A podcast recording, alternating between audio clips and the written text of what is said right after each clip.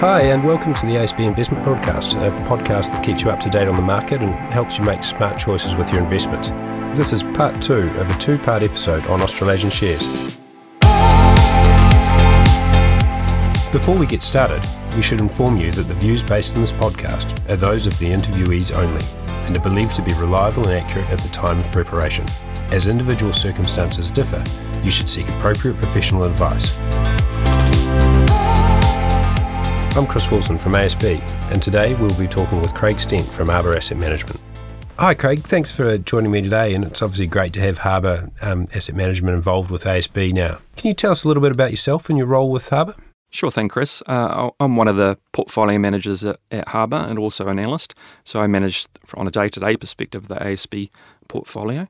Um, so I'm one of eight people within the team and one of 21 within the broader business. So I've been with Harbour uh, since day one, which is coming up, or just over nine years now. So we're celebrating our 10th year uh, this year. So one of the founding members of, of Harbour. What would you say makes Harbour different? You know, what, what are the things that drive how you make decisions? So, from a philosophical point of view, we're a, a growth manager. So, we're looking for companies which have underappreciated growth and we combine that with quantitative factors, uh, looking, you know, mathematical uh, analysis of, of a company alongside uh, fundamental research. That's why we have analysts that go out and look at companies and try and unearth opportunities or growth uh, which is underappreciated by the market. Coming into you know the Christmas and the end of year last year, obviously I guess the growth stopped and we had you know what could only be called a, a, correction or a bit of a decline in markets as we finished the year. What do you think caused that, and, and how does that impact on the outlook you have? Um, I think there was four key points which um, you know caused the upset in markets in, in the last quarter of 2018. Um, I guess the the key thing has been the tightening of financial conditions uh, around the world, and what that basically means is we've gone from a you know nine years of quantitative easing, so central banks easing uh, monetary policy around the world. And then we moved to that point where, you know, economic conditions came right, um, and there was basically a synchronized growth around the world. And so central banks had to start tightening interest rates, and we saw that happen uh, last year. But also at the same time, they were withdrawing monetary uh, stimulus from the economy, so winding back this QE uh, and moving to a QT, so quantitative tightening. And I guess that removal of liquidity from markets is uh, is taking liquidity out of the market, so it basically upsets the market balance a little bit until it adjusts. Uh, alongside that, we've seen you know a slowing uh, expectations of the rate of growth from some companies. Um, so whilst economic data is still printing fairly positive numbers, uh, and employment etc. around the world is pretty strong, the pace of growth is starting to decline a little bit. And is that the same story in Australia and New Zealand? Uh, it is. It is to some extent, yes. Um, and certainly Australia's been up and down a little bit, but New Zealand's been fairly strong for a, a, a considerable period of time. Uh, but we still we are starting to see a little bit of a slowing in the New Zealand economy. We're seeing it in the you know the NZIER quarterly survey of business opinions. The confidence levels have come down a little bit. Uh, they bounced back in the recent period, but you know, starting to see the impact on some companies in terms of passing on uh, cost rises, etc., uh, within within their products. As a growth manager, if you know the, the growth outlook is slower, how does that play out for you? At a high level, I think, although growth is slowing, there are still companies which uh, can still grow their earnings through through all economic cycles. And and I guess there's anchoring that we have in terms of some companies which we look for, look for uh, you know, there's structural growth companies which are playing on sort of four or five key thematics which we look at. So you've got an aging population, uh, you've got um, sort of sort of healthcare issues, which don't really worry about the economic conditions around the world.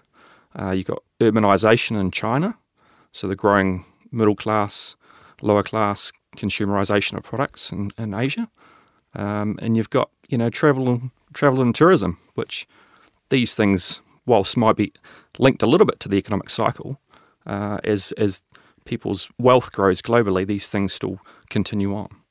Yeah, you talk about the urbanisation of China, and yeah, I think one of the companies that that Harbour's um, certainly had some exposure to previously has been A2 Milk. Can you just um, tell us a bit more about that? Sure. So, so A2 Milk is is I guess probably one of New Zealand's great success stories in the last three or four years as this company's transformed from being a uh, manufacturing of a product to become a brands company, which is competing pretty much globally with some of the best companies in the world, Nestle, etc. Um, and they've found carved out quite a good niche in the Asian market for selling infant formula based on the A2 protein. And this this company, I guess, polarizes the market to some extent, in that you know there's people that, from a valuation perspective, can't get their head around paying a high multiple for this business. But from our research and experience, we, uh, I guess, we can uh, we form an opinion that the market is underappreciating the growth of this business. And I mean, we, we liken it to, you know, having having a runway of, of growth, and A2's got plenty of runway still. Compare that to some New Zealand domestic businesses, which their growth runway is very short. They're probably no runway at all. Um, whereas A2's got you know opportunities in Asia, and more recently opportunities in the um, in the US, which is pretty much untapped at the moment. It's an interesting point you make around the, the runway and, and some of the constraints for New Zealand companies. I think as we ended the the last year, um, the Herald published the article around, uh, you know, I think $3.2 billion of value being wiped off the New Zealand market. It, effectively, it wasn't, it was companies delisting. But from an investment perspective, um, is that a concern for you that companies are delisting from the New Zealand market? And obviously, we've had some news about TradeMe. Yeah, it, it is a concern for the New Zealand market, but I think it's this part of the cycle where we see, you know, players come in trying to other players coming look look for growth, so they acquire companies and effectively take them private again. But you will see a cycle again where companies come back to the market um, as private equity or whoever is deciding for an exit strategy. Um, but it is a bit concerning that we're not seeing a fresh round of new floats coming through. Um, obviously, we've got potentially Port Napier uh, this year uh, as a partial privatisation. But I think the growth opportunity for New Zealand is, you know, potentially it's, it's not a, a short term thing, but you know, you've got demutualisation of potentially building societies, uh, companies like Southern Cross Healthcare, um, and then potentially, you know, Vodafone might come back to the market.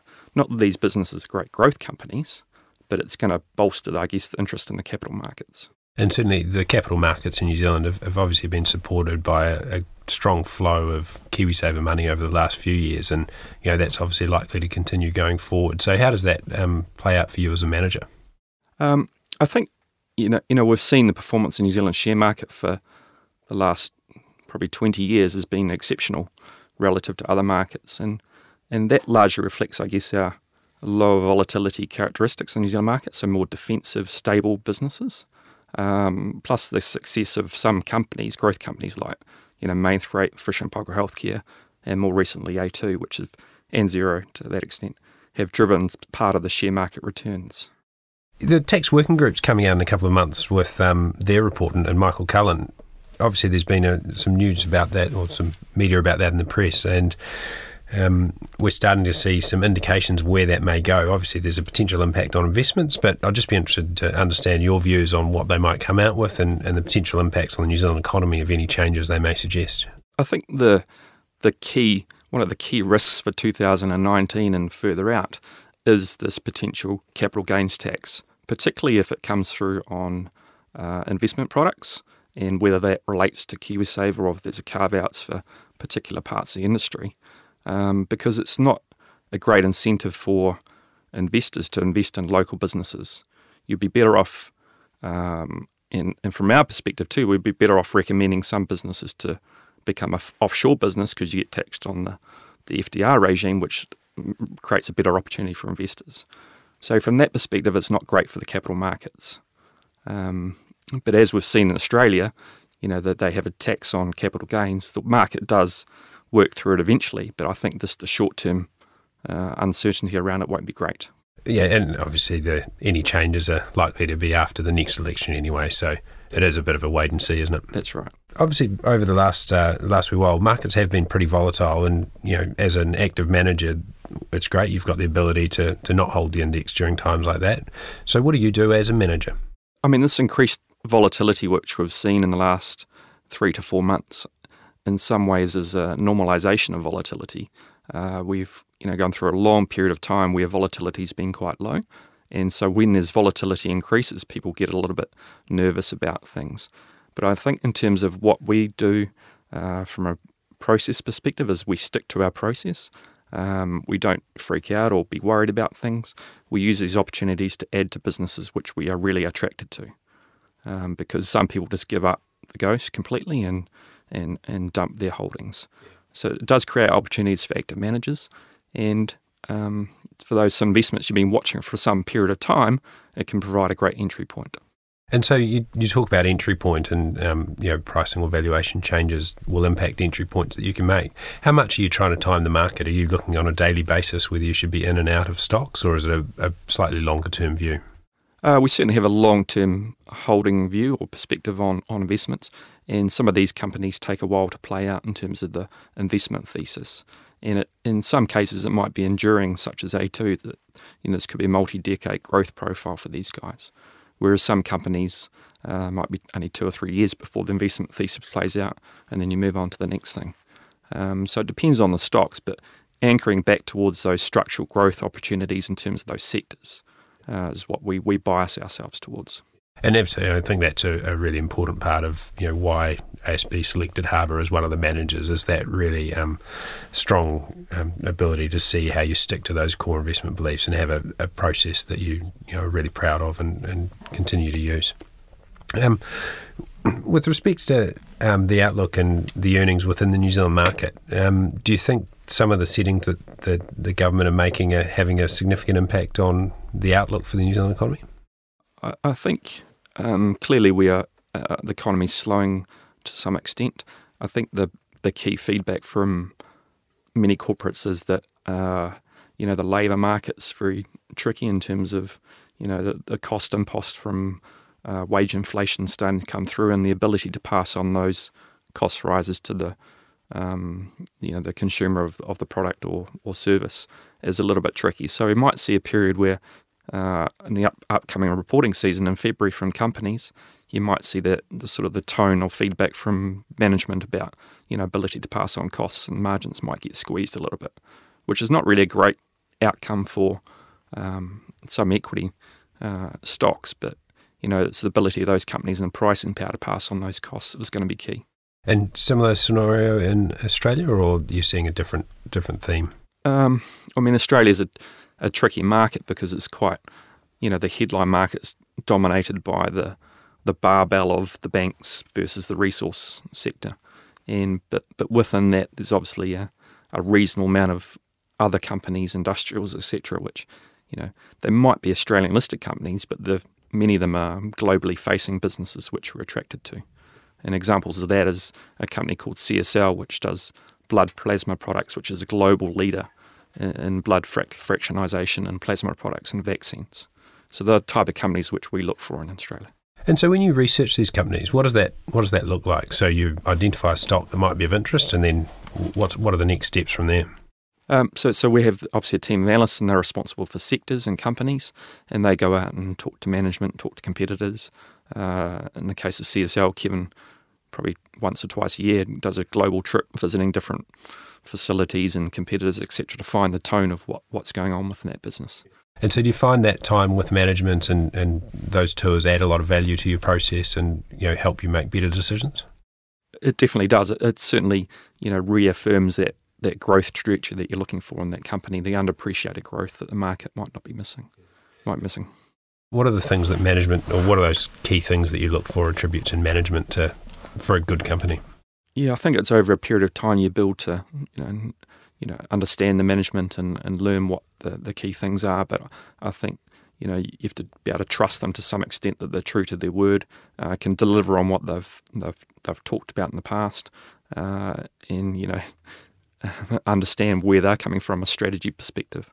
Um, but sometimes finding the best you know nuggets of news is coming from not from the management but from other sources it might be competitors or you know industry participants which might see something before the company does. And getting on top of those things is important. Because sometimes businesses don't go the way you intend them to do so you need to you know either get out or or, or work, work through it obviously, you know, for you to, to stay on top of the markets and, and what's going on, what are your sources of information? So you, you obviously meet companies, but what research or what what investment um, information are you getting through on a daily basis? Uh, we probably far too many emails from from lots of different people, but and I guess the key is trying to work out how to filter some of these things and work, look at the most important things. Um, so obviously within the industry, there's broking analysts from broking houses, and most of our analysts have one or two key people which they you know trust as a leader in the industry or sector, and rely on the insights that they have on those particular companies. Um, but but particularly now, we're paying a lot more in, for third party research, eh, whether that's data provision from other parties, industry participants. And more recently, we've uh, paid for a data um, subscription service which basically looks at um, various sources of information and tries to map together uh, different linkages between the data. And from that, we can hopefully find out some leading chatter about a particular subject, uh, which might change our, our conviction on a stock. And on a personal note, what are the what types of books or podcasts do you read to stay up to date with what's going on? Um, many of my books are read to my children at the moment, so so things like uh, Peppa Pig and uh, Peter Rabbit. But um, probably the, the book I'm chewing my way through at the moment is a book on by Ray Dalio on principles from so he's from Bridgewater Associates, and I guess the key things I'm learning from that is that and it's relevant for the times like this that you know, sticking with a process, not being too emotional about your investments, uh, which people tend to do having behavioural biases. Um, having a strict process around that kind of removes that emotional uh, element to investing, which I think is important in times like this.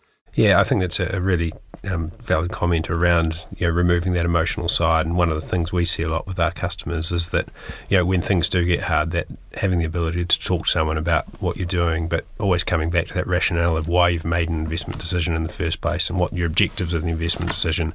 You know, as long as you come back to those core beliefs, um, you'll you'll make the right call. Uh, which sounds, you know, again very similar whether you're doing it on a personal basis or as a um, as a professional investor like yourselves. That's right, and I think you know, being nervous about markets, you should speak to an advisor about this uh, if, if, you're concerned about that. But sticking in, in in in the investment for a long period of time is the best thing to do, especially in equities, because these are supposed to be long duration assets, which you should be investing for five to ten years. If you really want to grow your wealth, that's how long you need to be investing in these companies for. Thanks for coming in, Craig, and really appreciate your insights into uh, the markets. That's it for part two of our two part episode on Australasian shares. Thanks for listening to this episode of the ASB Investment Podcast. If you have any suggestions for topics you'd like to hear, contact us at podcasts at asb.co.nz.